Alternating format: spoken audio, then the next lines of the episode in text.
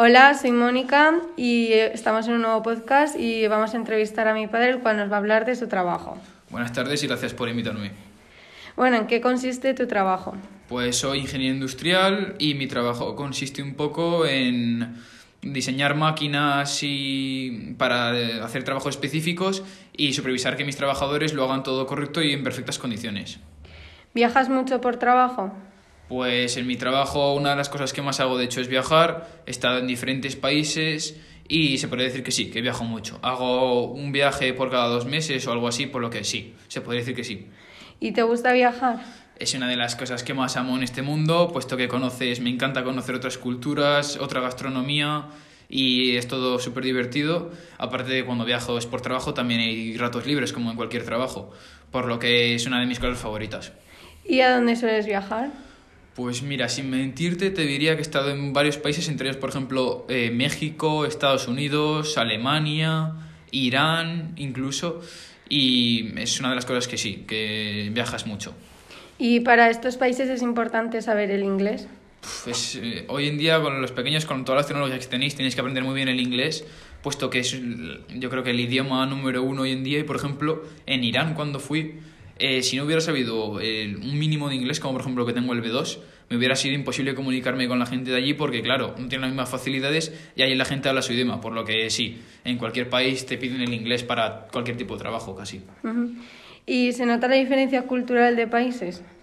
Cuando es una de las cosas que más se nota. Por ejemplo, como ya he dicho, en, en México la gente se toma mucho más en serio la religión. Es decir, lo que me di cuenta es que aquí en España la gente, aunque diga que es creyente, le cuesta mucho el realizar tareas como ir a la iglesia o el confirmarse, etc. Y allá en México todos los domingos tiene la iglesia del pueblo llena. O sea, es una cosa impresionante.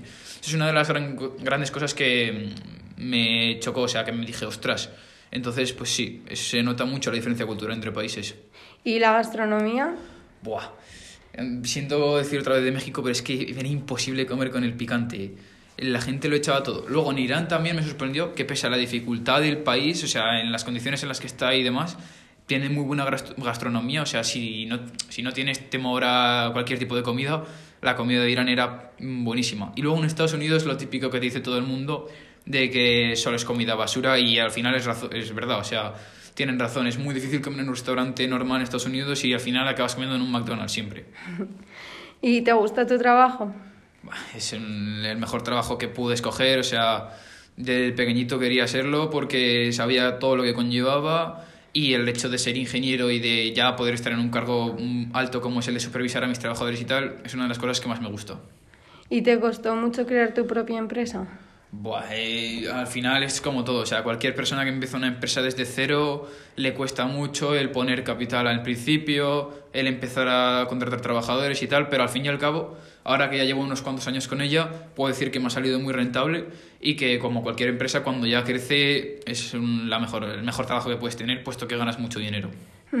Pues muchas gracias. Vale, vale. Muchas gracias por invitarme y hasta luego.